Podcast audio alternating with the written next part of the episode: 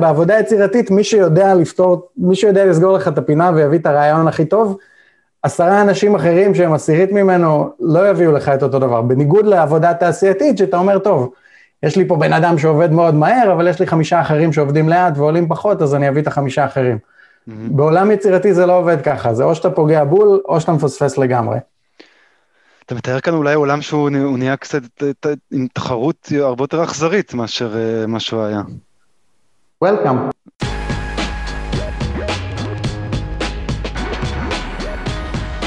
כדי להיות ברור, מה שאני אומר עכשיו וגם מה שאמרתי בספר, זה לא אה, אף אחד לא ילך למשרד יותר, לא צריך משרדים. או, זה נקודה חשובה. אלא שוק המשרדים הולך לחטוף איזשהו זעזוע. שלום וברוכים הבאים לאורבניסטים, פודקאסט העירוניות והתחבורה, שמתכנן בקרוב להתרחב אפילו יותר לנושאים כמו הסביבה ושינויי האקלים. אבל זה עוד חזון למועד. כבר היום יש פרק מיוחד מאוד, שיוצא מעבר לעולם האורבניזם והתכנון העירוני, כדי להבין מה קורה לערינו בקורונה, עם התמקדות מיוחדת דווקא בעולם המשרדים. ונדבר גם, אולי לפי דעתי, אולי קצת מדי, על מגורים. מי שעוקב אחרי הפודקאסט יודע שבשיחה עם מתכנן התחבורה והכלכלן שוקי כהן שניהלתי באוקטובר 2020 על התנגדותו למטרו, הוא העלה את העבודה מהבית כאחת הסיבות המרכזיות לכך שפרויקט המטרו הגדול בגוש דן מיותר. מאז עברו מים רבים באיילון, ואף על פי שבעצמי קצת לעגתי לתחזית הזאת של שוקי, שטענה שאין יותר משרד, אין יותר מגדלי משרדים, אין יותר downtown, אה, אז מה, מה, מה נשאר? ככל שהמשכנו כולנו לעבוד מהבית, אי אפשר היה להכחיש שמשהו, משהו כן קורה. השאלה היא מה, ולכן אני נרגש מאוד לגבי השיחה המיוחדת מאוד עם דרור פולג. לדרור התוודעתי לראשונה לפני חודש כשקראתי את מאמרו בניו יורק טיימס, מה עתיד המשרדים כשלעובדים יש בחירה. דרור קרא, אה, כתב ספר, קראתי את הספר שדרור מיד יציג ואהבתי מאוד. הספר הוא בלי ספק מומלץ ל... הוא מיועד לקהילת הנדל"ניסטים, אה, היזם, המשקיע, מנהל הנכסים וגם המתכנן. יש שם תובנות מעניינות מאוד, כמו הטכנולוגיה מקלה על מחסור בקרקע בערים, אבל יוצרת מחסור בקשר אנושי. או עובדים כבר לא רוצים חלל, הם רוצים פתרון לפרודקטיביות. אני יודע, אני אמנם לא מסכים עם כמה מההבחנות של דרור, ואני גם מאתגר אותו לפעמים בשיחה, אבל בהחלט תתכוננו לזה שיעוף לכם המוח. חלק מהדברים שדרור מדבר עליהם, במיוחד לאנשים בתחילת הקריירה שלהם, עלולות להיות השלכות לא פשוטות על החיים של כל אחד ואחד מאיתנו.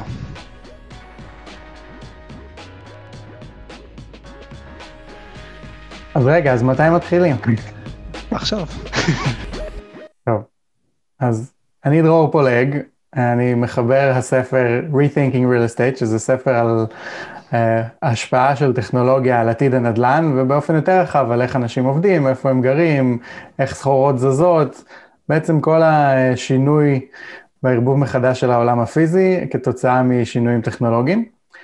כמו כן, אני uh, יושב ראש של uh, ועדה לטכנולוגיה ונדל"ן ב-urban land institute בניו יורק, mm. שזה מין ארגון אה, ללא כוונת רווח, ארגון חברים, אני חושב, הכי גדול בעולם של אנשים שעוסקים בבנייה, בתכנון עירוני, בנדל"ן.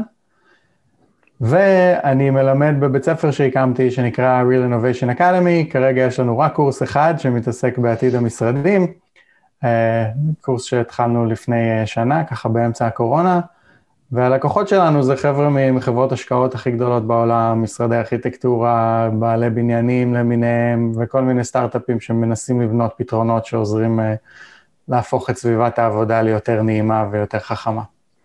Uh, זהו, אני נולדתי בארץ כמובן, אני ישראלי, אבל ב-20 שנה האחרונות uh, אני בטיול אחרי צבא, אז ב-2001, uh, אחרי שאהוד ברק הוציא אותי מלבנון, נסעתי לאוסטרליה, תאילנד וכולי, החלטתי להישאר באוסטרליה לכמה שנים, למדתי שם, אחר כך גרתי בסין עשר שנים, אחר כך בלונדון שנה. האמת שזה מעניין, אתה, אתה יודע שאני גם הייתי בסין תקופה וגם בלונדון תקופה. מגניב? כן. אה, אחרי לונדון חזרתי לסין, ובשש שנים האחרונות אני בניו יורק. אה, סוף סוף, עדיין בטיול אחרי צבא, אבל כבר עם אישה וילדה ועוד מעט בית וכולי. הבנתי. Uh, אגב, בסין, אם אפשר להתעניין, איפה היית? אז גרתי בבייג'ין, Uh-huh. אבל רוב הזמן הייתי פשוט בדרכים, כלומר אה, עבדתי בחברת קרדן, הייתי מנהל הפיתוח עסקי של קרדן בסין, בנינו שם שלושה מיליון מטר של כל מיני דברים, Mm-hmm. שזה אומר איזה 26 אלף דירות נראה לי, כמה קניונים, קצת משרדים, אה, service departments וכל מיני כאלה. בשבעה פרויקטים בחמש ערים שונות, אז הסתובבתי הרבה בצ'נגדו, בהאנג'ו, בדליאן, בשיאן, אה, ובעוד עשרות ערים קטנות ולא מוכרות שהסתכלנו עליהן ובסוף לא החלטנו אה. להשקיע בהן.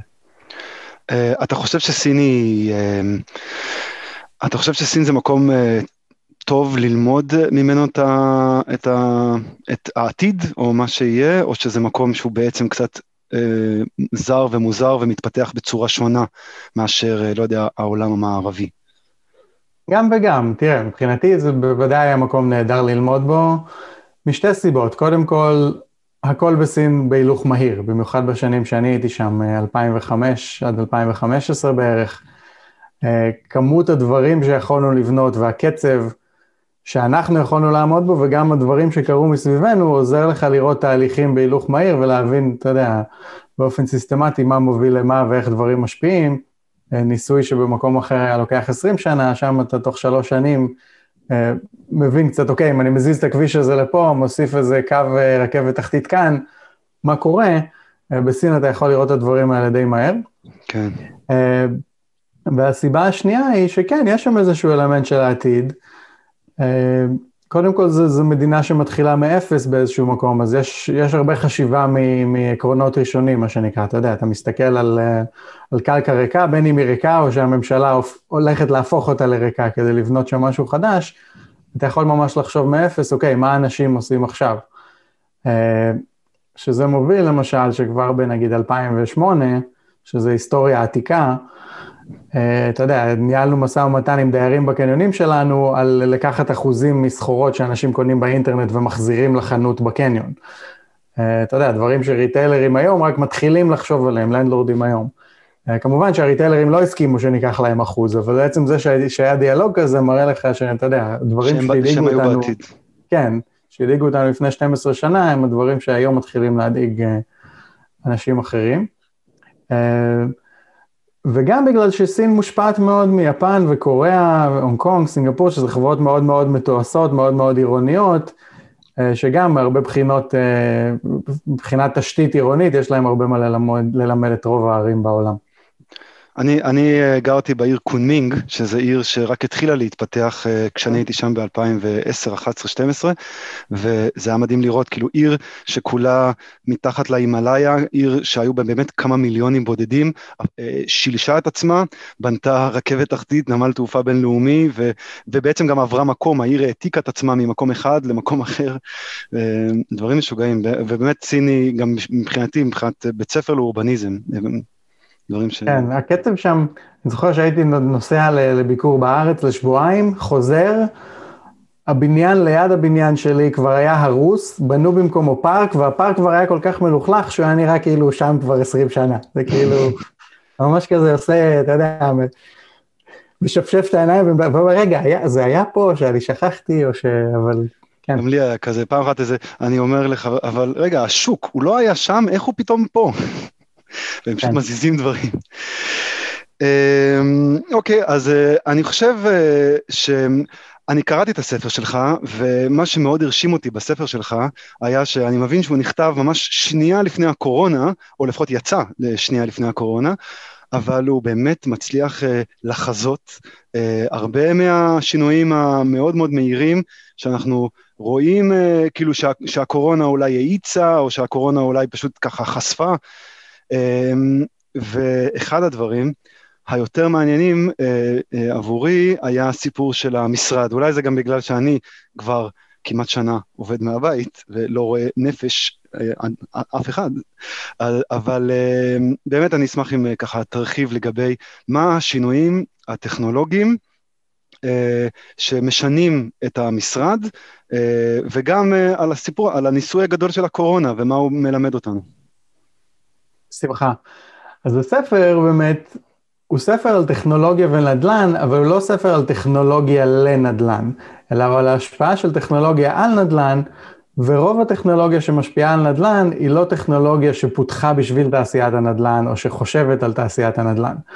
אה, אז עקרון המוצא הוא שכל הדברים הבסיסיים שמגדירים את הערך של נכס מסוים, ומגינים על הבעלים או המנהל של הנכס הזה מפני תחרות, הם עכשיו מוגדרים מחדש על ידי הטכנולוגיה. אז החל מהרעיון של מיקום, אה, של ויזיביליות, כלומר של איך הנכס נראה בעולם האמיתי ואיך אפשר לשווק אותו, אה, של גישה, נגישות, של נגישות גם לאינפורמציה ול, ולממון, כלומר דברים שצריך כדי לבוא ולהתחרות עם הנכס הקיים או עם הבעלים שלו, ועד למקום של רגולציה ובאמת, וכל מיני חוקים של תכנון עירוני ו, ושימושים וטאבות ו, וכאלה.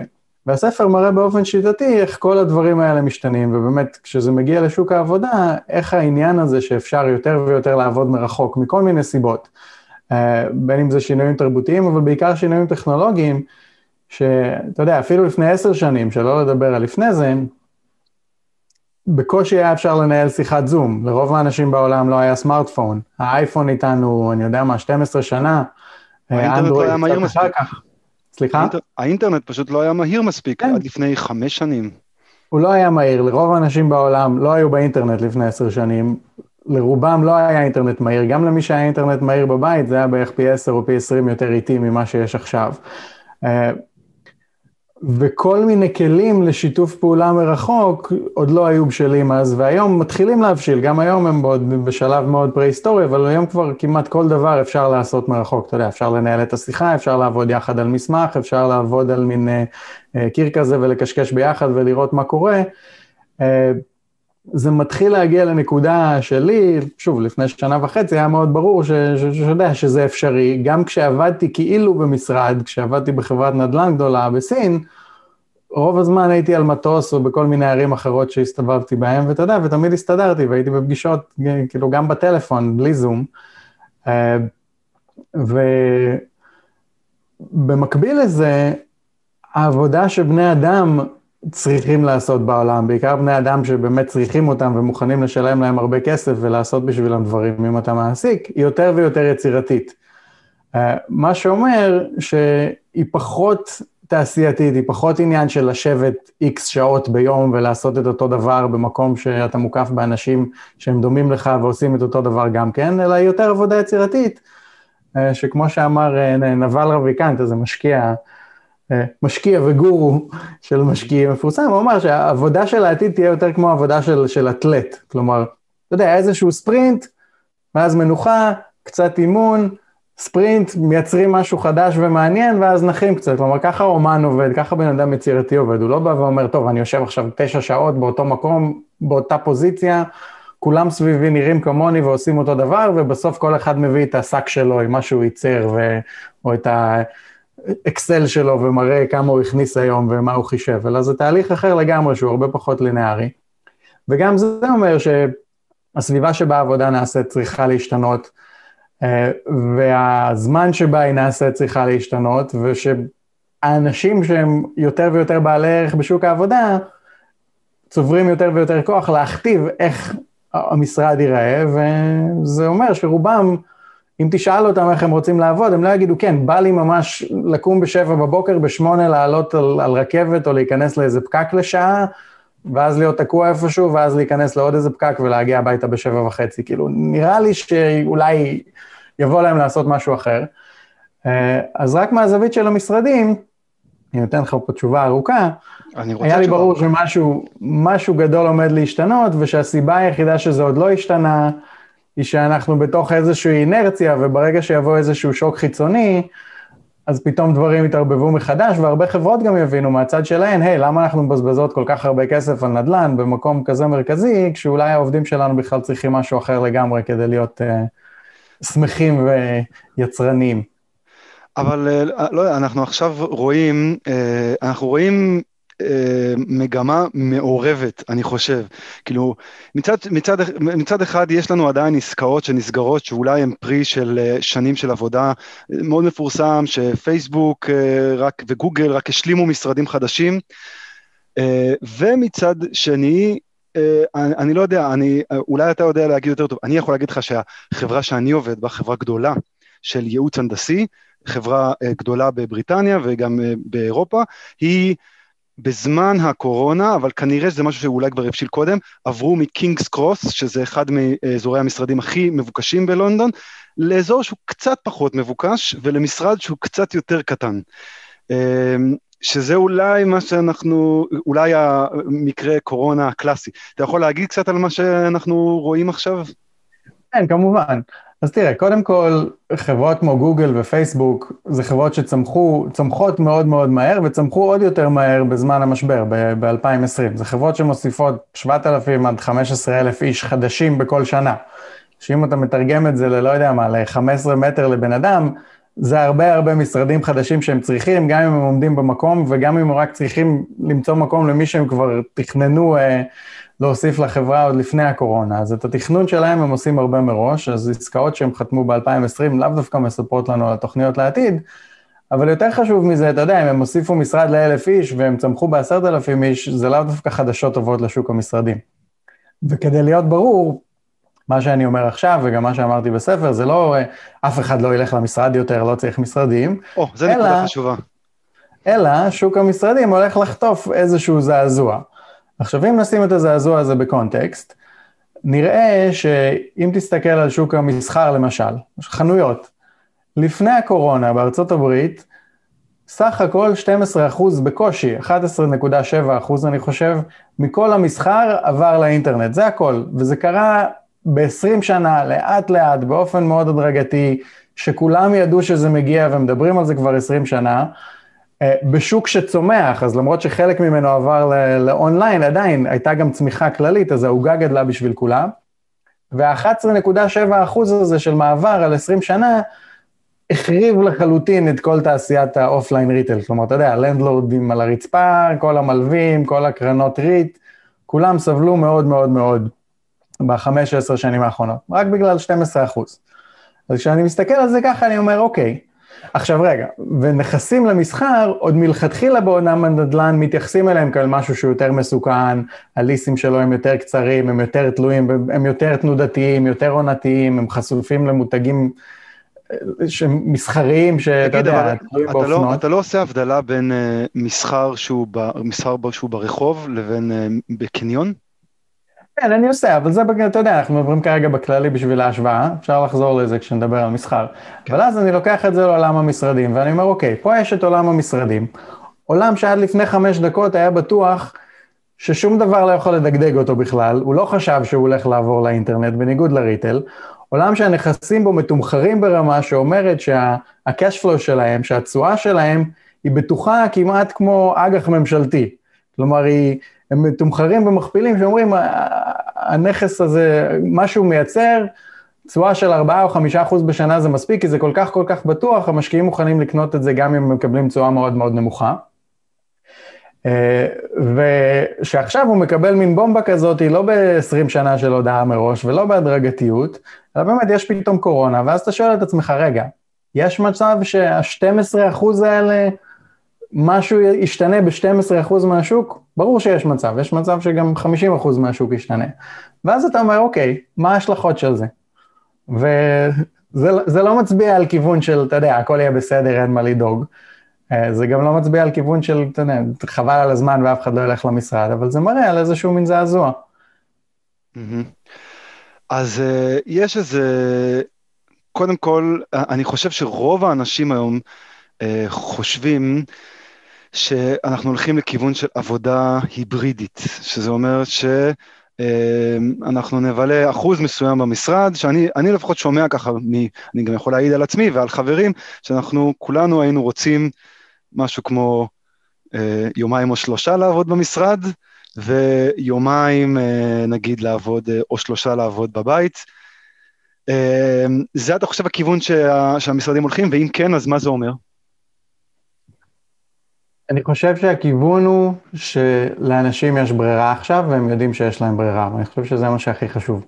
מה הם החליטו לעשות עם הברירה הזאת, זה עניין שלהם, ויהיו כאלה שירצו להיות במשרד כל היום, יהיו כאלה שירצו להיות יומיים, יהיו כל מיני דברים. אבל כשאתה יוצא מנקודת הנחה שיש ברירה, הכל משתנה בשוק כזה של משרדים. כלומר, איך אתה בכלל מתייחס לנכס, כלומר, עד כמה הוא בטוח, עד כמה אתה יכול לסמוך על כך שהוא יכניס היום את מה שהוא הכניס בעשר שנים האחרונות, זה משתנה לגמרי. ויותר מזה, וזה אולי השינוי היותר חשוב, זה לא רק עניין של כמה אנשים באמת ילכו למשרד, אתה יודע, אם נגיד התחלנו ב-100%, אם זה יהיה 90% או 70 או 50. כל מי שילך למשרד בעתיד, יצרוך את המשרד באופן אחר לגמרי. כלומר, אם אתה מסתכל על שוק המוניות ואובר, עדיין אנשים נוסעים באוטו, והם נוסעים בו יותר מאשר לפני עשר שנים. אבל הם צורכים אותו דרך איזו אפליקציה, הם משלמים עליו באופן אחר, הוא הפך להיות מוצר צרכני שונה לחלוטין ממה שהוא היה לפני כן. וגם המשרד וכל החללים בתוכו הולכים לעבור תהליך כזה. כלומר, אם אני עובד, בעיקר אם אני עובד בחברה טובה, וש, שמשלמים לי הרבה כסף וחשוב להם ש, שאתה יודע, שאני אפיק מעצמי את המקסימום, הם יודעים שאני צריך גישה, בעיקר בעבודה יצירתית, לכל מיני דברים. פעם אחת אני צריך, אה, אתה יודע, אני רוצה לעבוד לבד ובשקט. בשעה אחרת אני צריך לעשות אה, רושם על איזה לקוח ולהיות באיזה חלל מסוים לזה.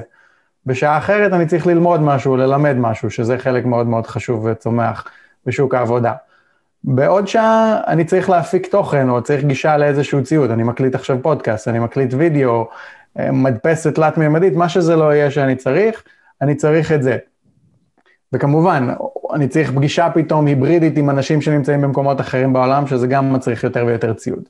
אז אני צריך שבכף ידי יהיה לי את הכוח לפתוח את כל הדלתות האלה, לדעת מה פנוי, של למי שמנהל את המערכת, שהוא ידע, אוקיי, במה השתמשתי, כמה זה עולה, את מי אני מחייב על זה, כל, ה, כל הצריכה של הספייס הופכת להיות שונה לגמרי, והביזנס מודל הופך להיות שונה לגמרי. וכמובן, מי שנמצא בעולם הזה כרגע, מסתכל על זה ואומר, טוב, מה ה big deal, אני בונה בניינים כבר 20 שנה, אז אתה יודע, נשים קצת גרפיטי על הקיר ונוסיף איזה, איזה משהו בכניסה שאתה יכול להחליק כרטיס, זה לא העניין, העניין הוא שכל ה business model משתנה. אה, דוגמה שאני אוהב פה בניו יורק, לפני 10-12 שנה, חברות מוניות התחילו לריב עם להתקין GPSים ו- ואייפדים כאלה מעצבנים במוניות, כדי שאנשים יוכלו לשלם עם כרטיס אשראי ושיהיה להם מפה. הם רבו על זה שנים, אתה יודע, כן רוצים, לא רוצים, פרטיות, שמה פרטיות. בסוף, הסכ... בסוף הסכימו, אמרו יאללה, הסכמנו, הוציאו הודעה לעיתונות, אנחנו מוכנים לעתיד. יש לנו אייפד ו-GPS ותשלום בכרטיס אשראי, יופי. ואז בא משהו כזה כמו אובר ואומר, לא, לא, לא, לא, לא, העתיד זה לא שאתה עכשיו תדביק פה כל מיני שטויות על הנכס שלך. העתיד זה שאנחנו נבוא ונהפוך את כל המודל העסקי מחדש, וכל הביזנס בכלל מתחיל מהאפליקציה, כל המסע של הצרכן, כל המערכת יחסים של הצרכן היא לא איתך יותר, היא איתנו. אנחנו אלה ששולטים, אנחנו אלה שלוקחים ממנו כסף, אנחנו אלה שאומרים לו איזה אוטו יבוא, את הצרכן לא מעניין אם הוא ירוק או לבן, או אם לנהג קוראים סרגי או משה או אחמד, זה ממש לא משנה. המערכת יחסים היא עכשיו בשליטתנו, אנחנו שולטים בצרכן, והנכס שלך, עם כל הכבוד, גם אם הוא מונופול, שזה היה המצב גם של המוניות, המונופול הזה לא יגן עליו. וזה מה שהולך לקרות בשוק העבודה. אנשים רובם לא יעבדו מהבית, הם יעבדו במלא מלא מקומות, והגישה למקומות האלה, דווקא בגלל שיהיו יותר מהם, מישהו יצטרך לשלוט עליה.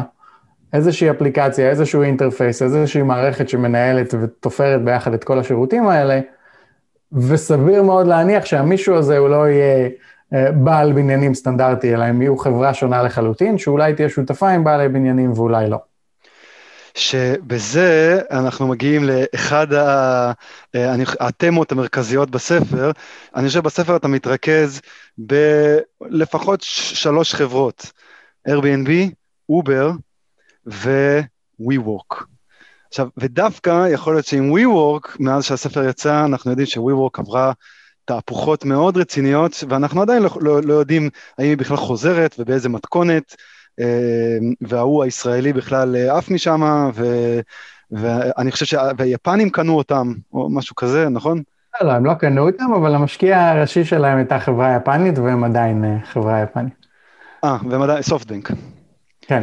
אה, אז, אז אתה, בוא נגיד, אתה מאמין, אני חושב שכאן זה כבר קצת עניינים של אמונה, אתה מאמין שמודלים כאלה כמו WeWork זה משהו שנראה יותר ויותר? כן. כדי לדייק את מה שמופיע בספר, הספר נכתב לפני הניסיון הנפקה הכושל של WeWork, וכבר בספר אני אומר, כל מה שאני כותב על WeWork לא אומר ש-WeWork עצמה תצליח, וסביר להניח שהם שווים הרבה פחות ממה שהם חושבים שהם שווים. אבל, מה שמעניין אותי בסיפור של WeWork זה לא כל הקשקושים שיש בתקשורת, על, אתה יודע, על אדם נוימן ומה הוא קנה ואיפה הוא גר ומה אשתו אמרה למישהו בחדר מדרגות. אותי מה שמעניין בסיפור הזה, זה שיש חצי מיליון איש בעולם, לפני שנה, שמוכנים לשלם פרמיה על משרד רגיל, בכדי לקבל שטח יותר קטן ב-WeWork, ולהיות חלק מחבילת השירותים הזאת ש-WeWork מציעה להם. זה מה שמעניין אותי, מה שזה אומר לי על הצרכן, לא מה שזה אומר לי על, על מי שמספק לו את הסחורה. זה בעצם אומר לך, אוקיי, יש פה איזשהו פער שנפער בין מה שבעלי בניינים רגילים מציעים, לבין מה שהלקוחות רוצים. ומישהו, WeWork במקרה הזה, צריך לבוא באמצע ולעשות איזשהו שיפור למוצר הזה, לחלק אותו לחתיכות, לצבוע אותו בצבעים, לעטוף אותו בעטיפה, בכדי שהדייר יהיה מוכן בכלל לעכל את המוצר הזה, כלומר את השטח הזה שמגיע לשוק. וראינו את זה גם קורה בזמן אמת, כלומר לפני חמש שנים, עשר שנים, WeWork התחילו, רוב בעלי הבניינים פה בניו יורק הסתכלו עליהם, אמרו, טוב, זה קשקוש, זה לא מעניין אותי. אחרי חמש שנים, אתה יודע, התחיל להיות פופולרי, אמרו, אוקיי, סבבה, נחמד, אבל זה לפרילנסרים, זה לסטארט-אפים, לא, לא הקהל שלי, יופי, כל הכבוד להם, שיהיה להם בהצלחה. זאת אומרת, זה לא הקהל של חברות uh, גדולות, שגם. ככה יש להם הרבה אופק והן לא צריכות uh, מישהו כן, שיעזור. אבל רגע, לפני שלוש-ארבע שנים פתאום, אתה יודע, אמזון, מייקרוסופט, כל מיני בנקים, כל מיני חברות, אה, אפילו משרדי עורכי דין, משרדי רואי חשבון, מתחילים לקחת משרדים יותר גדולים מ-WeWork לתקופות קצת יותר ארוכות, ומשלמים את הפרמיה הזאת שציינתי. בעלי הבניינים מסתכלים, אומרים, כן, סבבה, יופי, הם, הם מרוויחים פרמיה, שיהיו בריאים, אני לא מעניין אותי לספק את השירותים האלה, אני אספק את מה שאני מספק, זה מספיק לי, אני לא מחפש פרמיה. אבל אז מה שקורה פתאום, מתחילים להבין, רגע, זה לא עניין של פרמיה, מה שאתה מוכר, הקופסה הריקה הזאת, יותר ויותר אנשים פשוט לא רוצים אותה בכלל, זה לא פונקציה של מחיר, של כאילו, אתה יודע, הם יוסיפו משהו ויקחו יותר מחיר. אף אחד לא רוצה את זה, בדיוק כמו שאני היום לא הולך וקונה סוס ועגלה וגלגלים ומרכיב לי ביחד. אתה יודע, לוחץ על כפתור, בוא תיקח אותי, תוריד אותי שם, לא מעניין אותי מה... אני לא רוצה עכשיו להתחיל לבנות לעצמי משרד, להיכנס להשקעה של עשר שנים, לקחת ארכיטקט, לקחת קבלן, לקחת... יש לי פה עשרה עובדים, סגור לי את הפינה. יש לי עשרת אלפים עובדים, שלחתי חמש מאות לעיר חדשה, סגור לי את הפינה הזאת. לשנתיים mm-hmm. אני רוצה לצמצם קצת, קח ממני את מה שאני לא צריך. אני רוצה להגדיל, תן לי את מה שאני כן צריך. אני אשלם לך, וזהו, עזוב אותי בשקט, זה לא העסק שלי. אני לא נדל"ניסט. עד היום, כמעט כל חברה צריכה להיות נדל"ניסטית כל כמה שנים שעוברת משרד. אני זוכר, אפילו אני, כשהייתי בחברת נדל"ן והיינו צריכים משרד חדש, פתאום שנה אתה מתעסק עם כל מיני דברים, אתה יודע, אני ועוד שלושה אנשים בחברה רק צריכים להתעסק באיך בונים משרד חדש ומשא ומתן ומאיפה מביאים את הקבלנים. Mm-hmm. למי יש כוח להתעסק בזה בעולם שלנו? ו... האמת, האמת שזה מעניין, אני יכול להגיד, אני, אני עבדתי, המשרד שעבדתי בו שנייה לפני הקורונה, היה בדבנשיר סקוואר, כן, שזה, ליד יש, יש משרד של, מאוד מפורסם של WeWork.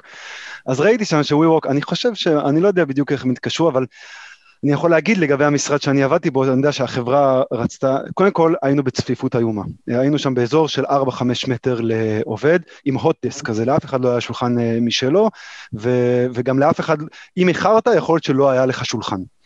ו- ו- לא היה לי המון אינטראקציה, כאילו החברה ענקית, ולא היה לי המון, אינטר... אה, לא היה לי המון אינטראקציה עם רוב האנשים בחדר, זאת אומרת, אה, יכלתי באותה מידה גם להיות באמת ב-WeWork, כי גם ככה האינטראקציה שלי לאו דווקא הייתה עם איזה, נגיד אני בתחום הסביבה בחברה שלי, אז מישהו שהוא בתחום, ה, אה, נגיד תחום הרכבות, אז אה, לא היה לי, אה, זאת אומרת, יכול להיות שדווקא מישהו מתחום הסביבה, אבל מחברה אחרת, יכול להיות שהיה לי איתו יותר אינטראקציה, אף שאולי יש כאן עניינים של, לא יודע בדיוק, כאילו, בכלל יש, יש, יש בעיה מאוד גדולה ב, שמגלים אותה בקורונה, שמה שנקרא תרבות ארגונית. כן. כולם אומרים שתרבות ארגונית לא עוברת אה, אונליין, לא עוברת בזה, ויכול להיות, ואני לא יודע אם גם איך תרבות, מה, אה, אתה מכיר משהו בנושא ה debate הזה של סביב תרבות ארגונית? כמובן. אז גם פה, והתחלת לגעת בזה קצת, הרבה מההשוואה בין ה online ל offline בעולם המשרדים, משווה את העבודה מהבית לאיזשהו מין אידיאל של המשרד, שהוא לא קיים לרוב האנשים. רוב האנשים הם לא יושבים במשרד וכל היום אה, ממציאים את הגלגל מחדש ועושים brainstorming מהבוקר עד הלילה עם חבורה של אנשים מבריקים באיזשהו, אה, אתה יודע, אווירה מדהימה ו- ומעוררת השראה. רוב האנשים סתם יושבים ומסתכלים על המסך שלהם, ואתה יודע, ומישהו מעצבן אותם ועושה רעש, ומישהו השאיר משהו מלוכלך בכיור וכולי וכולי. או שהם עם אוזניות כדי שאף אחד לא יפריע להם, כי מאוד צפוף. כן, אתה יודע, ויש חלקים מהיום שבאמת הם, הם כן עם אנשים ועושים משהו מגניב, אבל זה שעה, זה 45 דקות. האם אני צריך להיות במשרד חמישה ימים בשבוע, תשע עד חמש בשביל זה? כנראה שלא. אה, ואני חושב שאחד הדברים המעניינים בקורונה, וזה גם מה שיותר מעניין אותי, כמו שאמרתי, אני לא באמת כותב על נדל"ן, אני כותב על בני אדם, הוא שזה גם גילה לנו פתאום מי אנחנו ומי בחברה שלנו באמת עושה משהו מועיל, ומי סתם יושב תשע שעות ומבזבז את הזמן והולך הביתה. כלומר, אתה יודע, וודי אלן אמר, 50% מההצלחה זה פשוט uh, to show up, מה שנקרא. uh, ובהרבה מהמשרדים זה ככה, אתה יודע, לחברות יש מלא עובדים, בעיקר חברות גדולות, הן שופטות אותן בעיקר על, אוקיי, אם ראיתי את הפרצוף שלו פה, ואם הוא נשמע לי מוכר, ואם הבוס כאילו זוכר אה, איך הוא נראה, ונראה לי שהוא עובד קשה. וכשזה פתאום מרחוק, אז זה פתאום צריך להיות, אוקיי, מה כאילו, מה בעצם אתה עושה פה, כאילו, מה, מה, איזה ערך ייצרת היום? שזה באמת בעולם שהוא יצירתי ולא תעשייתי, הערך הזה הוא לא פונקציה של זמן, הוא לא פונקציה של כן, אני היום נתתי תשע שעות במשרד, 13 שעות, נשארתי עד שמונה, הלכתי אחרי הבוס, זה לא מעניין כבר, כאילו, בעיקר בעבודות שהן בעלות ערך. אם אתה יודע לתת, לספק את הסחורה, אתה יודע לספק את הסחורה. וזה מה שהופך להיות יותר חשוב, כן. וזה מביא אותנו לבעיה יותר מדאיגה לעולם בכלל ולשוק המשרדים בפרט, שאני חושב שכל שוק העבודה הולך להשתנות דרמטית, כלומר, כמות האנשים שעובדים בעבודות מסוימות אה, הולכת להתערבב באופן דרמטי. Mm-hmm.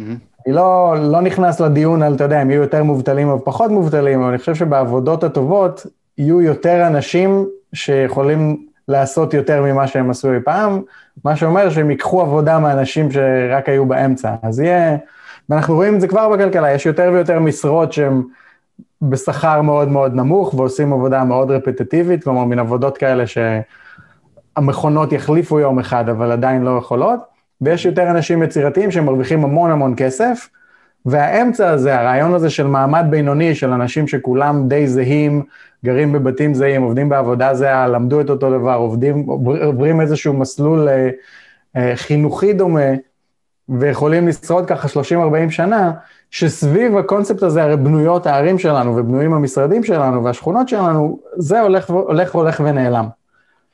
הבנתי. אני, אני רוצה רגע לאתגר אותך, משהו בנוגע לספר ו, ו, ולתחזיות האלה.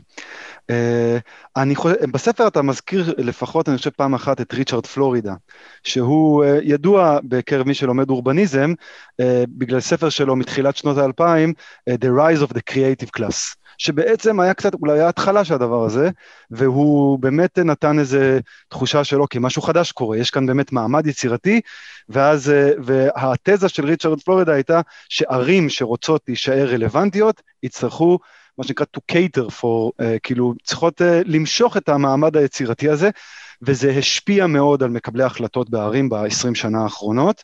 Um, וזה כשריצ'רד פלורידה באותו זמן, במיוחד באזור uh, כל האוקיופאי והמחאה החברתית של uh, אחרי המשבר הכלכלי, 2010-2011, אז uh, הוא מקבל, uh, הוא מקבל ביקורת לא קטנה על זה שהוא uh, לא התחשב במה שאתה הרגע אמרת, בכל האנשים האלה שהם מעבר לזה, וכאילו בזה ש...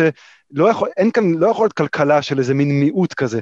וב-2017 אותו ריצ'רד פלורידה, פרופסור בטורונטו, הוציא אה, מין כזה, משהו שאנשים ראו כתיקון, שהוא קרא לו The New Urban Crisis, שבו הוא בדיוק מדבר על הדברים האלה, שבעצם אה, ערים נהיות יותר מדי יקרות, והעבודות נהיות יותר מדי אה, demanding, ו, ואין, אין, אה, והדברים האלה. בקיצור, אתה לא מרגיש שגם אצלך יש יותר מדי הישענות על, על הדבר הזה שכאילו איזה מין מעמד יצירתי כזה, ש, שהוא מעל הכל? קודם כל, אני רואה בזה כתהליך מאוד מטריד ושלילי מההתחלה. אז אה, משם, זאת נקודת המוצא שלי. עכשיו, את ריצ'רד אני מכיר לא רע, ישבנו על כל מיני פאנלים ביחד, הספר, במיוחד הראשון, הוא ספר נהדר וראוי לקריאה. אה, וריצ'רד מבחינתי הוא הפרדיגמה הלא נכונה שהתחלנו איתה את המאה ה-21. כלומר, ריצ'רד בעצם, אני חושב 2002-2003, כשהוא כתב את הספר הראשון, הוא אמר, אוקיי, האינטרנט הזה איתנו כבר 10-15 שנה, כולם חשבו שזה יגרום לפיזור מחדש של האוכלוסייה ולאיזשהו, אה, מה שנקרא, עוד ספר מפורסם שנכתב לפני זה, The Death of Distance, כלומר, מותו של המרחק, או אתה יודע, המות של, המוות של הגיאוגרפיה. Mm-hmm. אבל בעצם מה שאני מתחיל לראות, אני ריצ'רד פלורידה, הוא שדווקא אנשים רצים בחזרה אל הערים. כלומר, אם אחרי שנות ה-60 עד כמעט סוף המאה ה-20, ראינו אנשים יוצאים החוצה מהערים הגדולות, עוברים לפרברים, שהערים, הלב שלהם מתרוקן מאוכלוסייה שהיא אה, איתנה מבחינה כלכלית והופכות להיות מוכות פשע או סתם עניות או מסובסדות על ידי הפרברים שלהם, פתאום אנחנו רואים שהאנשים הכי מגניבים שמרוויחים הכי הרבה כסף והאליטות רוצים דווקא כן לגור בעיר, והוא ראה בזה כפרדיגמה החדשה של החברה הפוסט-תעשייתית. כלומר, הוא אמר, אוקיי, חשבנו שזה יהיה ככה, אבל בעצם הנה, האינטרנט כבר פה, אבל בעצם קורה משהו הפוך. אבל כמובן, מה שריצ'רד פספס, ושם התחלנו את השיחה שלנו היום, האינטרנט לא באמת הייתה פה לפני 18 שנה. האינטרנט בקושי פה עכשיו. כלומר, מבחינת ה- היכולת שלנו להבין את ההשפעה שלה על החיים שלנו, אתה יודע, זה כמו שתגיד ב-1890, הנה מישהו המציא מכונית, בסדר, הבנו את העיקרון, אתה מבין? ורק 60 שנה אחר כך באמת הבנו מה המכונית תעשה לעולם וכמה היא תערבב אותו מחדש. Mm-hmm. אנחנו במקום די דומה. אנחנו נגיע למקום הבא הרבה יותר מהר, זה לא ייקח 60 שנה. לאן, לאן, לאן זה עוד יכול ללכת? תכף נגיע לשם, אבל רק לסיים עם ריצ'ארד. אה, ואז הוא התחיל לראות, הוא כן קלט את זה שבאמת האליטה הקריאטיבית הזאת הופכת להיות יותר חשובה, וערים צריכות אה, לטפל באנשים האלה, אבל מה שאני אומר הוא... הוא פיצול מסוג חדש. אני לוקח את האוכלוסייה הזאת של ריצ'רד, שהיא עדיין סוג של מעמד בינוני חדש, הוא, הוא הסתכל על מאות אלפי אנשים, כלומר, אנשים שאפשר לבנות סביבם עיר, כמו ניו יורק או סן פרנסיסקו. אני אומר לא. העולם היצירתי, ויותר ויותר מקצועות הופכים להיות נשלטים על ידי דינמיקות מהעולם היצירתי, החלוקה של הרווחים בו, גם בין בני אדם יחידים, לא רק בין חברות, הולכת להיות יותר ויותר דומה לעולם לתעשיות יצירתיות. עכשיו, מה אתה רואה בתעשיות יצירתיות? אתה לא רואה שהרווח מתחלק במה שנקרא חלוקה נורמלית, במין אה, עקומת פעמון, אלא אתה רואה power law, אתה רואה חוק, אה, חוק כוח, או לא יודע איך קוראים לזה בעברית, בעצם מין חתיכה קטנה בראש שאנשים מרוויחים מלא מלא מלא כסף, ואז מין זנב ארוך ארוך ארוך ארוך של מלא אנשים וכל השאר שמקבלים כל מיני פירורים. עכשיו, למה זה קורה? הרבה מאוד אנשים שמקבלים ממש מעט פירורים. כן, עכשיו, בעולם של... יש אה, בברבור השחור, ניקולס טלב, כותב על שני סוגים של מקצועות, מקצועות שהם סקיילבל, מה שנקרא מקצועות ממונפים ומקצועות לא ממונפים. מה הוא מתכוון? הוא אומר, כשאבא שלו, כשהוא היה קטן, וגם כשאני הייתי קטן, וגם כשאתה היית קטן, אבא שלי ואימא שלי אמרו לי, תעבוד במקצוע לא ממונף. מה זה מקצוע לא ממונף? זה מקצוע כמו רופא, כמו רואה חשבון, מקצוע שקודם כל, אתה מוגן מתחרות, בגלל שאם אני רופא באיזושהי עיר, אתה יודע, כמה, יהיה לי, יהיה לי קהל בטוח. כלומר, יש אנשים שיצטרכו אותי, אף אחד לא יכול לבוא ולהיות רופא מרחוק, או להתחרות איתי בתור רופא מסין. אם אני רופא, אתה יודע, יש לי את ההכנסה שלי, אני לא אהיה מייקל ג'ורדן, אבל אני אהיה דוקטור גרוסמן, מה שזה לא יהיה. אה, עכשיו, מה שטוב במקצועות האלה זה שאתה מוגן ויש לך יציבות. לעומת זאת, יש מקצועות שהם כן ממונפים. מה זה אומר ממונף? כוכב קולנוע, סופר, אתלט. מקצועות שבהם אם אתה טוב, אתה יכול לשכפל את עצמך בלי עלות נוספת. כלומר, שפתאום במקום להיות, רופא יכול להיות עם בן אדם אחד בכל רגע נתון. Mm-hmm. סופר, מיליון איש יכולים לקרוא, לקרוא אותו, ואתה יודע, הוא יכול להרוויח כסף כשהוא ישן. רופא לא יכול להרוויח כסף כשהוא ישן. אבל רוב הסופרים לא מרוויחים שקל. ורוב הכוכבי קולנוע לא מרוויחים שקל, ורוב האנשים שרוצים להיות לברון ג'יימס לא מרוויחים שקל. זה מקצוע ממונף, שהחלוקה של רווחים בו היא שונה. עכשיו, אם אנחנו גרים בעולם פתאום, שבו לכל בן אדם יש יכולת לשדר את עצמו לכל מקום אחר, ולשכפל את עצמו, ולייצר את עצמו, להפיץ את עצמו במדיה, ולהגיע לקהלים בכל פינה של היקום מאוד מאוד בקלות, זה פתאום אומר שעכשיו, אם אני צריך מומחה ל, לעירוניות למשל, אז, ואני ב... לא יודע מה, ביפן, אז אני לא הולך למיסטר סוזוקי, שהוא המומחה המקומי שלי, שיש לו משרד פה בפינה, אני אומר, או, ריצ'רד פלורידה, בוא, בוא נעשה זום עם ריצ'רד פלורידה. ואז ריצ'רד פלורידה מדפיס כסף, ומיסטר סוזוקי אומר, טוב, חבל, אולי אני, אולי אני צריך לחשוב על משהו חדש לעשות. ו, ושוב, וזו עוד לא דוגמה קיצונית, כי זה עדיין משהו שמצריך זמן. אבל בעצם מה שקורה, שיותר ויותר עבודות... זמן, אולי גם מצריך אה, ידע מקומי, יש, יש עדיין דברים. לא, ברור, אבל עדיין יש פה ערבוב מחדש. כלומר, טלב מדבר על זה שלפני שהיו אה, נגני תקליטים, לכל עיר היה זמר אופרה ותזמורת פילהרמונית ולהקת רוק, ואתה יודע, אנשים היו הולכים ומקשיבים למה שיש מסביב. אבל כשאתה יכול לשמוע את פברוטי, רוב האנשים רוצים לשמוע את פברוטי כל היום. הם עדיין ילכו להצגה מדי פעם, אבל כל יום הם, אתה יודע, הם ישמעו בספוטיפיי את מי שהכי טוב בעולם. כן. אה, וגם זה דברים שאי אפשר להשוות ביניהם. אתה יודע, למשל, לשמוע את פרדי מרקורי פעם אחת, אם תביא עשרה אנשים שהם עשירית מפרדי, מר, מפרדי מרקורי ותקשיב להם עשר פעמים, זה לא יהיה יותר, אותו כיף כמו להקשיב לפרדי מרקורי פעם אחת, כי יש רק אחד כזה.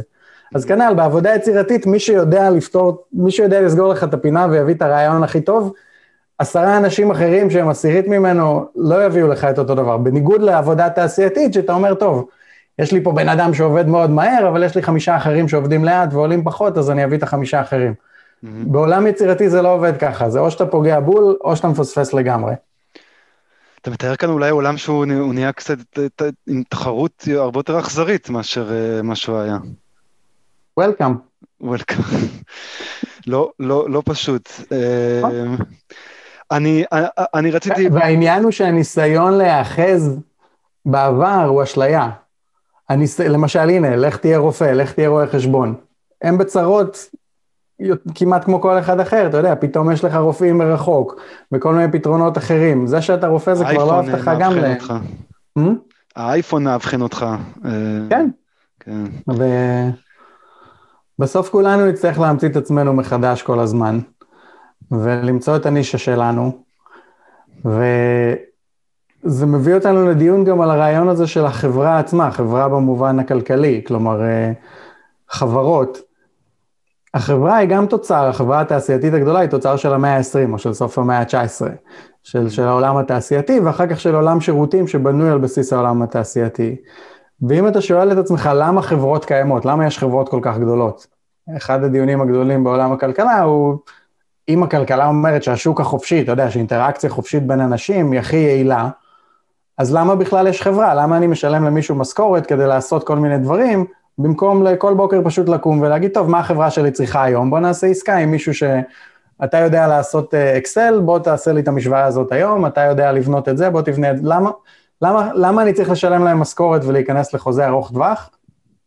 אם לפי התיאוריה של השוק החופשי, עדיף לי כל יום לעשות עסקה עם מישהו על משהו ספציפי, שזה מה שאני צריך כל יום. ורונלד קורס, זוכה, אני חושב, פרס נובל, זה מאמר מלפני איזה 60-70 שנה, אמר, בגלל עלויות עסקה. בגלל שנכון, תיאורטית, עדיף לי כל יום למצוא את הבן אדם הכי מוצלח בעולם כדי לעשות את מה שאני צריך לעשות באותו יום, אבל בפרקטיקה, למצוא את הבן אדם הזה, לסגור איתו על חוזה, להבין מי הוא, ייקח לי מלא זמן, אז יותר קל לי להביא איזה מישהו ממוצע, לשלם לו משכורת גלובלית, ואתה יודע, יש דברים שהוא עושה יותר טוב, יש דברים שהוא עושה פחות טוב, אבל אני יכול לנהל חברה ככה. Mm-hmm. עכשיו, פתאום, שכל העלויות עסקה האלה של, אתה יודע, למצוא את הבן אדם האידיאלי למשימה הזאת, זה משהו שלוקח חמש שניות עכשיו פתאום בגוגל. לשלם לו, מאוד מאוד פשוט. חוזה, גם כן, מאוד פשוט.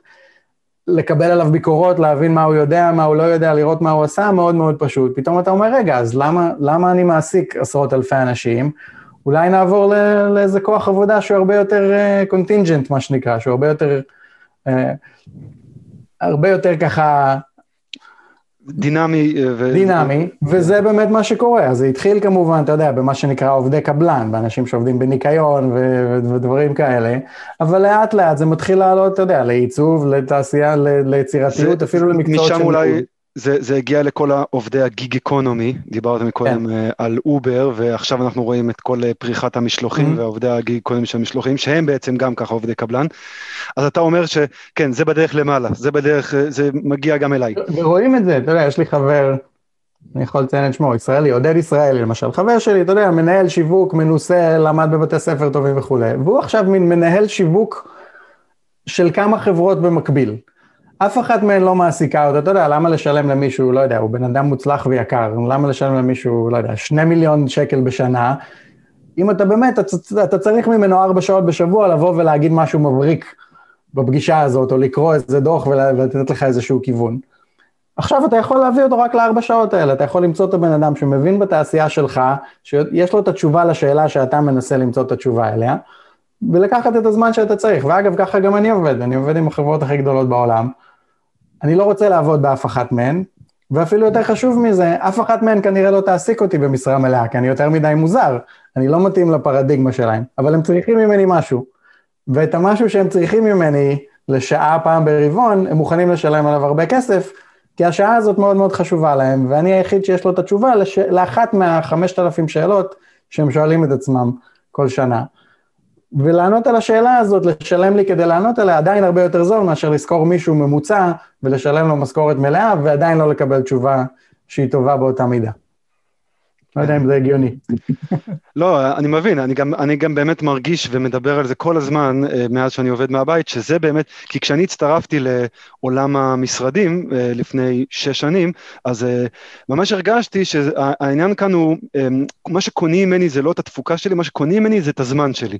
וכשרציתי להציג את זה בתור זה, אמרתי שאני פשוט עבד, פשוט קונים אותי לזמן מסוים, לא משנה מה אני אעשה בזמן הזה, שזה תמיד שיגע אותי. ו-. ו- ועכשיו אין ספק שהקורונה שינתה את הדברים, אף אחד, אה, לאנשים באמת פחות אכפת מתי אני מחובר, לאנשים אכפת, יש דדליינים ואני צריך אה, להגיש את הדברים אה, עד הדדליין, אם אני עומד בדדליין אני גיבור, אם אני לא עומד בדדליין אז אני בבעיה.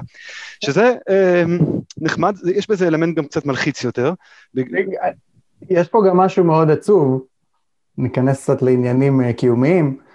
זה גם בעצם מייצר לך תמריץ לבזבז את הזמן של עצמך. כאילו אם אתה יכול לעשות משהו בחצי שעה, אתה עדיין תעשה אותו בתשע שעות, כי משלמים לך על התשע שעות האלה. ובסוף החיים נגמרים, אתה יודע, חבל על הזמן.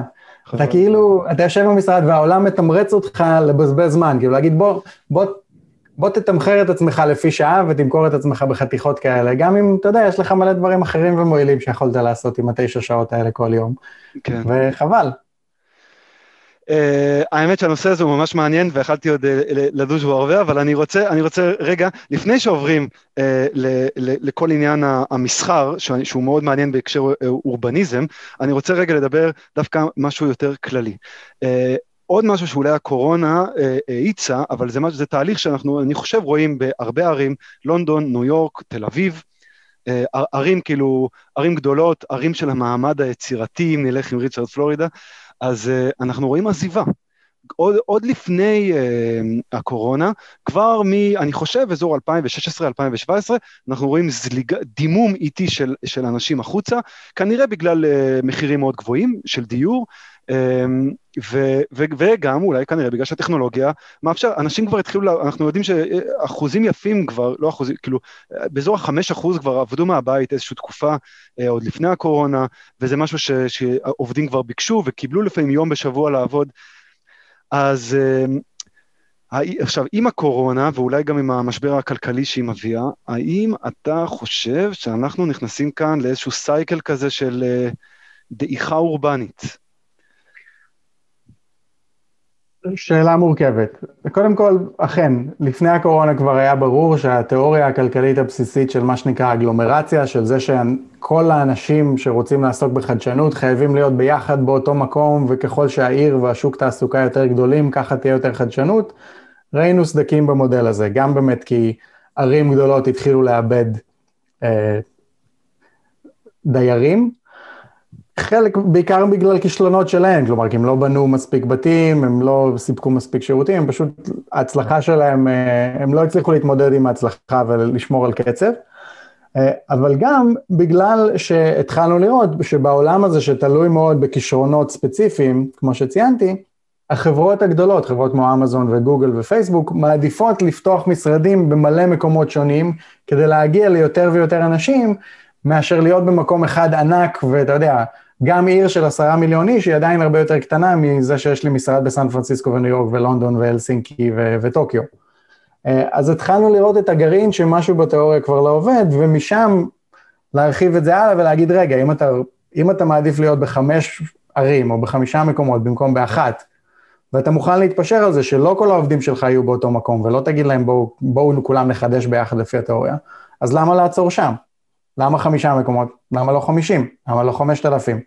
למה לא, אתה יודע, מי שהכי מוצלח לבעיה שאתה מנסה לפתור, בוא נגיע אליה. אז התחלנו לראות את זה. מבחינת מה יקרה לערים, אה, זה יותר מעניין, כי בסגנון חיים העירוני, עדיין זה סגנון חיים שהוא מאוד אטרקטיבי, אה, במיוחד לאנשים יצירתיים. וזאת האירוניה בתיאוריה של אה, ריצ'רד פלורידה, שהוא מתחיל להיות דווקא צודק עכשיו, אבל לא מהסיבות שהוא חשב שהוא צודק.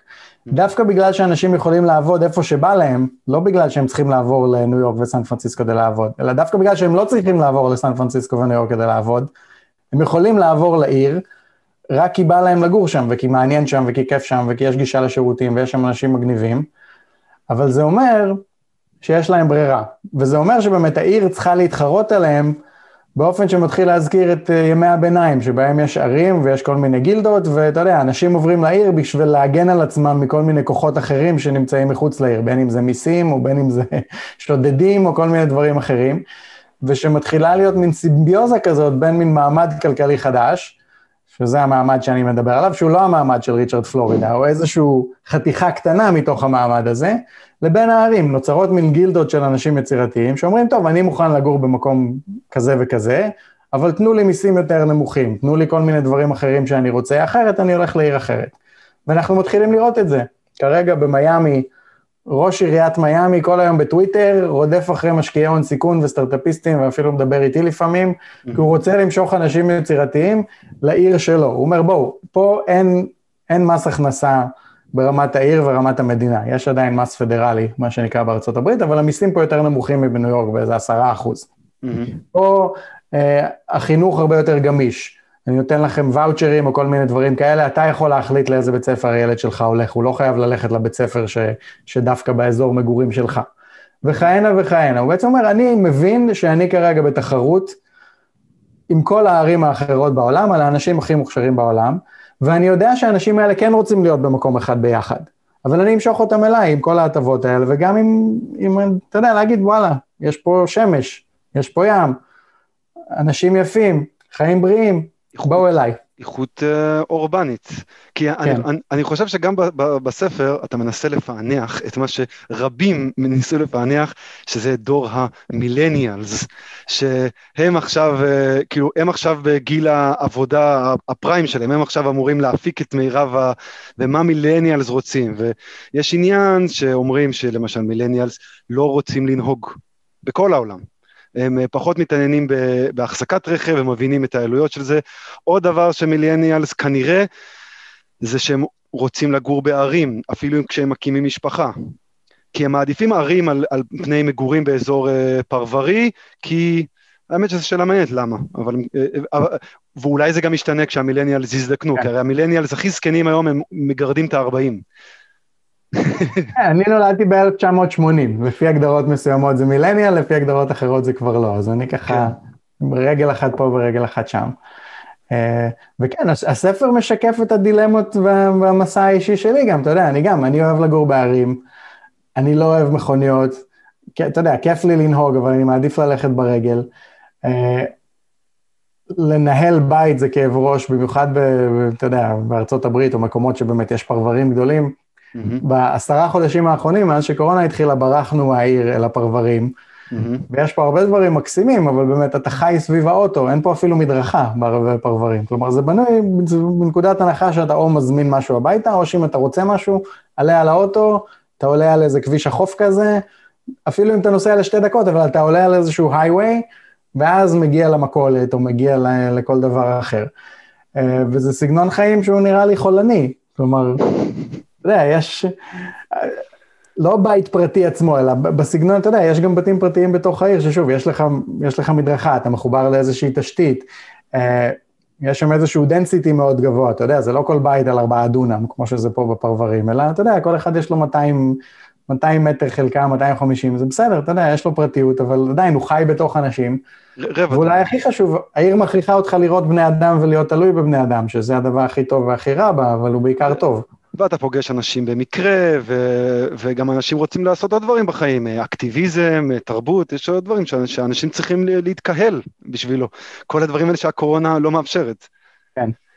בוא נדבר רגע על, על, עוד, על, עוד, על, על פרק נוסף בספר שלך. שנייה לפני שמגיעים לקניות, אני רוצה דווקא לדבר על מגורים. Uh, ממגורים נשמע שאתה uh, גם מתלהב משינויים טכנולוגיים שקורים בתחום, כמו למשל uh, Airbnb, uh, וגם השינויים uh, uh, שקורים, אני, תקן אותי אם אני טועה, אבל אתה טוען לאיזשהו ככה, uh, שהמגורים והמל, ו, ותחום המלונאות י, י, יעברו איזשהו, איזשהו הלחמה ביחד, משהו כזה? כן, אז הספר, כל פרק בספר קודם כל מתחיל מההיסטוריה, הוא מתחיל מלהראות שהרבה דברים שנראים לנו נורמליים ומובנים מאליו כרגע, אפילו לפני 100 שנה הם היו אחרת לגמרי. עכשיו, לפני 120 שנה, בערים גדולות, רוב האנשים לא גרו בדירות. לגור בדירה, לפני 150 שנה נגיד, זה היה נחשב כמשהו שהוא אה, אוונגרדי, כמשהו שהוא אפילו לא מוסרי. כלומר, אתה תיתן לאשתך לחלוק חדר מדרגות עם כל מיני אנשים אחרים שעולים ויורדים בחדר מדרגות, כלומר, או שאתה, או שאתה עני ואתה גר באיזשהו שיכון, או שיש לך בית משלך. והרבה מהבתי דירות היום בערים גדולות, בלונדון, בניו יורק, בפריז, היו פעם בתים פרטיים, שאחר כך חילקו אותם לחתיכות, או שהרסו אותם ובנו משהו אחר במקום. Mm-hmm. Uh, בנוסף, הרבה מהאנשים העמידים, כלומר מעמד בינוני גבוה, שזה בערך כל מה שהיה, אז לא היה מעמד בינוני אמיתי כמו שנוצר במאה ה-20, אבל בסוף המאה ה-19, מעמד בינוני גבוה, אתה אנשים שהם סוחרים ומקצועות חופשיים, הרבה מהם גרו במלון חודשים ארוכים או אפילו כל השנה.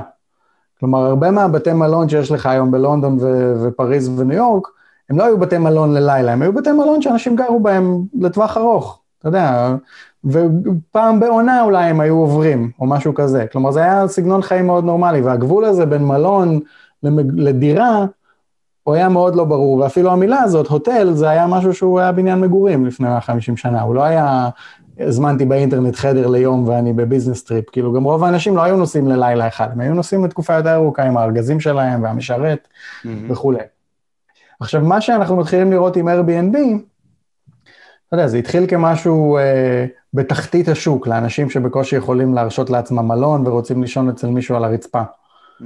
אבל לאט לאט זה הפך להיות משהו שמתחרה עם המלונות ואפילו מתחרה בקצה העליון של השוק. אבל מה שיותר מעניין, זה שהם יותר ויותר מתרכזים באנשים שנשארים לחודש, לחודשיים, לשלושה חודשים. עכשיו שוב, מישהו כמוני, שאתה מסתכל על זה מבחוץ, בלי, אה, בלי לקחת בחשבון את מה שכבר קיים, שאתה חושב מאפס, אתה אומר, רגע, זה אותו נכס, זה אותו סוג של שימוש, אם אני רוצה את זה לשלושה חודשים ב-Airbnb, לוקח לי דקה לפתוח את הדלת, ואם אני רוצה לחתום פה חוזה, זה לוקח לי חודש. ואני צריך לדבר עם מתווך וכל מיני ניירות וכל מיני שטויות. למה? כלומר, סליחה? צריך גם לרהט. לא, אני... נכון, כאילו, למה, למה זה, כאילו, אין שום סיבה בעולם שבעוד שנתיים או חמש לא ייקח לי דקה לעשות גם את כל מה שאני צריך לעשות כדי לעבור לשנה או שנתיים, או לא דקה, שעה וחצי, אבל בטח לא חודש.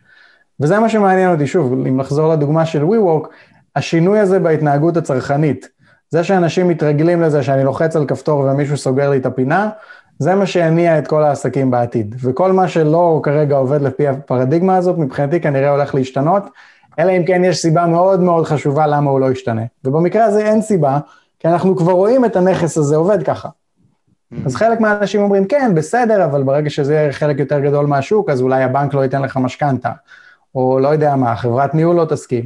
בסדר, נכון, הם לא יסכימו עד שלא תהיה להם ברירה, עד שלא יבוא משהו כזה כמו קורונה, ופתאום יגיד, טוב, הבניין ריק, מה אתה רוצה? אתה רוצה שמישהו יבוא לשלושה חודשים, או שאתה רוצה שהוא יהיה ריק? אז הוא יגיד, טוב, סבבה, נזרום איתך. ובנוסף, אני גם מסתכל יש היום בעולם דבר כזה שנקרא בית מלון, שאנשים מתחייבים ללילה אחד כל פעם, ועדיין לבתי מלון יש משכנתה ואפשר לממן אותם, ויש משקיעים שמוכנים לבנות אותם, אז זה לא משהו כל כך רדיקלי לדמיין ששוק המגורים יהיה הרבה יותר דינמי. יש לי עוד שאלה לגבי מגורים, אתה נוגע שם uh, בספר הרבה uh, בעניין של co-living, uh, אתה גם נותן שם את הדוגמה של חברת ון, שאני הכרתי אותם בתל אביב ובשפירא, ו... אה, אני, אז אני אהיה פשוט בלנט לגבי הסיפור הזה. אני לא מאמין שזה העתיד, אני לא רואה את זה קורה, כי uh, אני חושב שלהבדיל ממשרדים, ואירחתי בפודקאסט את דוקטור יהב לרמן, שהוא אורבניסט מאוד uh, בכיר בארץ, uh, והוא אומר דבר נכון, משרד, כאילו חברה יכולה להגיד, אני לא, אני יוצאת מהמשרד, ואנחנו רואים את זה בקורונה יוצאת, ומכניסה את כל השוק לטלטלה. בית, יש לזה, יש לזה אפקטים גם רגשיים, זה הבית שלך, אתה רוצה להרגיש כן. פה בבית, ומה גם שאני חושב שיש עניין של, אה, של מינימום, ויש עניין גם של אה, כאילו דברים שהם שלך, וזה שיש לך מקום בעולם וכולי. אני חושב שאנשים ירצו להיות uh, בבית, מעבר לזה שהעניין uh, הזה שלפעמים הרגשתי שהקהילה, שכאלה פרויקטים של co-living מנסים לבנות, כמו הפרויקט של ון ושפירא, זה קצת קהילה שהיא מולחמת מדי, כאילו... יש בזה משהו סינתטי. כן. אז רגע, בוא, בוא אני אתייחס למה שאתה שואל. קודם כל, הדברים האלה כבר קורים. אני מסתכל על מה שיש, לא, שוב, לא על מה שאני רוצה או מה שהגיוני לי. אני אומר, טוב, זו תעשייה שצומחת בכל העולם, יש כבר עשרות אלפי אנשים, עשרות אלפי דירות ש, שחיות ככה. ומה שיותר חשוב, אנשים חיו ככה מאז ומתמיד, אנשים גרים עם שותפים הרבה הרבה שנים, אתה יודע, חלק מההתנגדות למודל הייתה, לא, מי ירצה לגור עם שותפים? אף אחד לא ירצה לגור עם שותפים. אם תהיה דירה בתל אביב במחיר טוב לכל בן אדם שיוכל לגור לבד, סבבה, כולם אולי יגורו לבד, אבל אין. Mm-hmm. ואנשים כבר צריכים לגור ביחד, ואם הם צריכים לגור ביחד, יש הרבה כאבי ראש שכרוכים בזה, שאם מישהו מוציא את הכאבי ראש מהתמונה, מישהו יהיה מוכן לשלם על זה. אבל, מה שהרבה יותר מעניין אותי בחברות האלה, זה לא מה הן עושות כרגע, או מי הקהל שלהן, או אם אנשים רוצים לחלוק, או רוצים קהילה, או לא רוצים קהילה. מה שמעניין אותי זה שוב ההפיכה של הנכס הנדל"ני למוצר צרכני. של אם בעבר אני, לא יודע מה, גינדי או מי שזה לא יהיה, אומר, טוב, אני בונה פה דירת שלושה חדרים, לא מעניין אותי אם יגורו פה שלושה שותפים, סבתא עם מטפלת, משפחה עם שני ילדים, אני בונה פחות או יותר אותו דבר, סבבה, שיהיה בהצלחה לכולם, מכרתי את הבית, דברו איתי עוד 50 שנה. מה שמעניין הוא שהם אומרים, רגע, אנחנו בונים או מפתחים מוצר שהוא פונה ספציפית לקהל מסוים, עם בעיות מאוד מאוד ספציפיות שהן אקסקלוסיביות לקהל הזה, כלומר, איך אני מוצא שותף, מי יעשה את הכביסה, מי לא הרים את האסלה בזה, מי יקנה סבון כביסה, כל מיני בעיות קטנות, ואומרים, טוב, אנחנו ניכנס פנימה ואנחנו נסגור לכם את כל הפינות האלה, שזה כל מיני פתרונות קטנים בפני עצמם, אבל ככה נראה מוצר צריכה. עכשיו, מה שמעניין פה זה איך אתה לוקח את המודל הזה ומשכפל אותו ואומר, טוב, co-living זה באמת לאנשים שגרים שותפים, אבל בואו נבנה גם מוצר למשפחות שגרות לבד, בואו נבנה מוצר לאנשים בני 70 שהם עדיין גרים בבית וכבר לא הולכים לבית זקנים, מה הם צריכים שיהיה להם בבניין, או מה הם צריכים שיהיה מעוצב בדירה שלהם. בואו נבנה מוצר לאנשים גרושים שיש להם את הילד רק פעמיים בשבוע והם לא צריכים עכשיו דירת שלושה חדרים, אבל הם כן צריכים כל מיני דברים לפעמים, אבל לא כל הזמן. יש לך כל מיני סגמנטים כאלה, וזה מה שמעניין פה.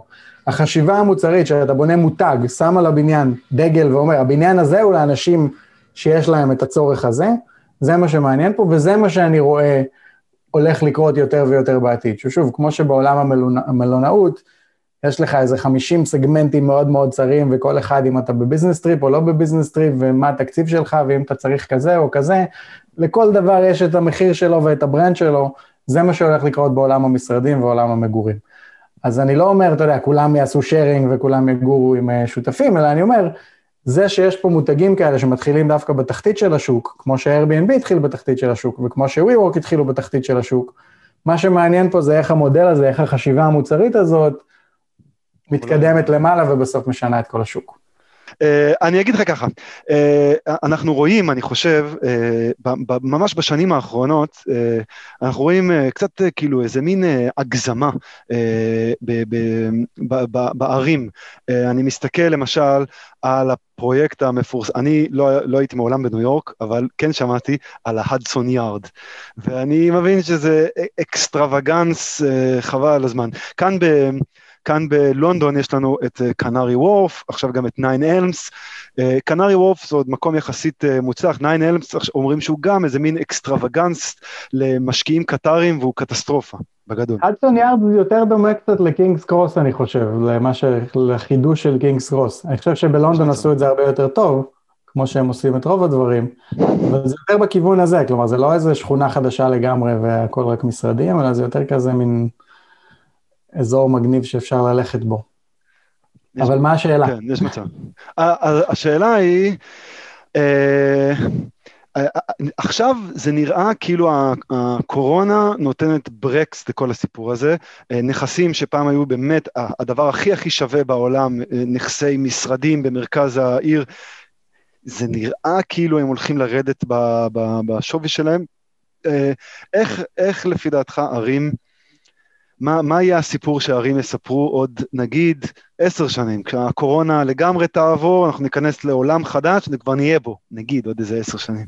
מה... משהו שחסר בהרבה ערים, במיוחד, במיוחד בערים אמריקאיות, הוא ערבוב בין שימושים, כלומר מיקסט יוז אמיתי.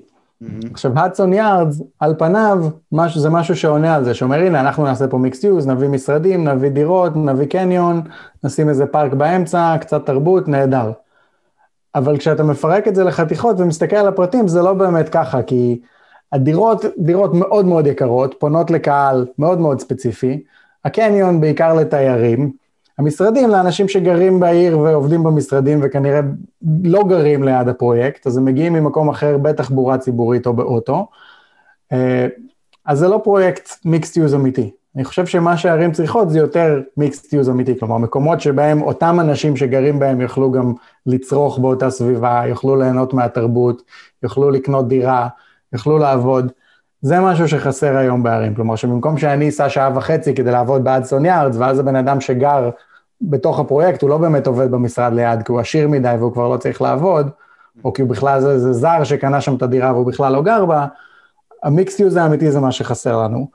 אה, ואולי עכשיו, אם, ה, אם השוק יכה בהם חזק מספיק, הדסון יארד זה יהפוך להיות mixed use כזה, כי המחירים ירדו של כל מיני דברים וזה יתערבב מחדש. Mm-hmm.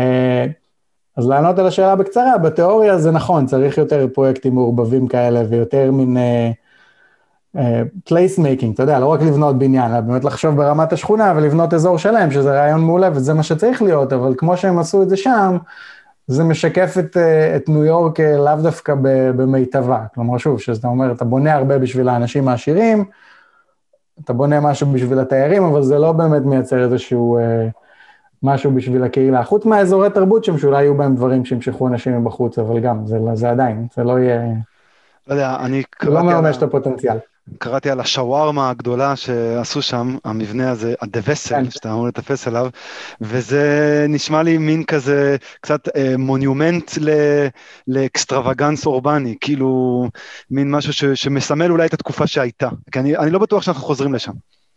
הפסל עצמו, אני דווקא, אתה יודע, קודם כל הוא יפה והוא מעניין והוא מרשים, אז אין לי שום דבר נגדו. יש לי בעיה עם שאר הפרויקט ועם הבניינים עצמם. כלומר, אתה יודע, אומנות זה דבר יפה, וגם זה משהו שבהגדרה, לא כולם צריכים לאהוב אותו. גם, אתה יודע, זה נחמד ש, שיש לאנשים דעות, כן. שהוא מעורר עניין, זה בסדר. זה כמו המזרקה של אגם, אתה יודע, אם אתה אוהב אותה או שונא אותה, זה סבבה שהיא הייתה שם ושהיה מקום ככה להתווכח עליו, כל עוד זה היה נקי ומסודר. עכשיו, עכשיו כן. זה רק להפך, המקום רק פורח, גם הורידו את זה, כן. עכשיו הקורונה במקום פורח, כן. ובכלל בתל אביב, בתור דוגמה, כיכר רבין זה מקום מכוער בפני עצמו, ובניין העירייה זה אחד הבניינים המכוערים בעולם, אבל עדיין זה כיכר מקסימה. כן. אז אה, זה יותר השאלה של, אתה יודע, כמה אתה מנגיש את זה לאנשים אמיתיים, והאינטגרציה של זה עם שאר העיר, והיכולת של זה להפוך למקום שיש בו חיים, מאשר, אה, אתה יודע, אם זה בצורת מעוין או משושה, או מאיזה חומר זה עשוי. אז זהו, זה, זה, זה מה שאני הרגשתי, שיש כאילו הטרנד הזה של placemaking, הטרנד הזה של כאילו טרנד לכיוון חיים אורבניים, ואולי קצת זה שיורד לחץ כלכלי מאוד גדול על ערים לבצע, אה, אז אולי דווקא, כאילו, יש כאן איזה מסר אופטימי בסיום. כן, חייבים.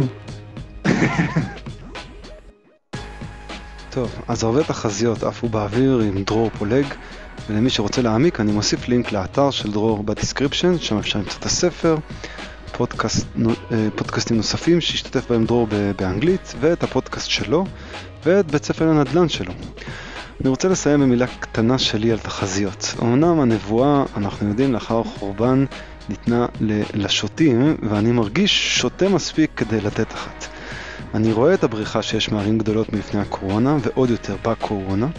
אני רואה את מחירי הדיור והאי שוויון העירוני המחריף בכל הערים הגדולות, במיוחד בערים איפה שהאנשים הכי רוצים לגור, תל אביב, לונדון, ניו יורק. אני מאמין, וזו אמונה שאני לוקח עוד משנות לימודי uh, התכנון העירוני, שתקופת הפוסט-קורונה, ודווקא היא, היא השעה הגדולה של עירוניות ערי הביניים. דור הצעירים של היום רוצה עירוניות, מבקש עירוניות, להבדיל אולי מהדורות הקודמים. וככל שאנחנו מתבגרים, לאו דווקא כולם מחפשים את האינטנסיביות של העירוניות התל אביבית. לכן, אם חיפה תצליח לסלק את בתי הזיקוק, לשפר את הנגישות העירונית ולחגוג יותר את, ה- את היופי האורבני והטבעי שלה, זו יכולה להיות שעתה היפה של חיפה. אם ירושלים תתגבר על השנאה והמלחמה ותשקיע בעיר במקום בניית שכונות מעבר לקו הירוק, זו יכולה להיות שעתה שלה. אם מצפה רמון תחזק את הבסיס העירוני שלה ותהפוך את המרחב הציבורי שלה ליותר יפה והליך ומזמין, זו יכולה להיות שעתה של מצפה רמון. אילת, עכו, טבריה, ירוחם. זה אולי נשמע דמיוני, ואני מניח שהרבה לא יסכים איתי, זו דעתי. זו, דווקא זו, יכולה להיות ההזדמנות של המקומות האלה. תודה רבה לדרור פולג על שיחה מאלפת. בפרקים הבאים האורבניסטים ממשיכים עוד חוקרים, אנשי מקצוע ואקדמאים. ומעירוניות נצא גם בתחומי סביבה, פיתוח בר קיימא, חקלאות, שינויי אקלים, טכנולוגיה. העתיד. תודה לאיתמר, די.ג'יי טרומפלדוב על הביט ולאונגה על העיצוב. בינתיים, אל תשכחו לעשות unmute לפני שאתם מתחילים לדבר, וזהירות מהמרווח.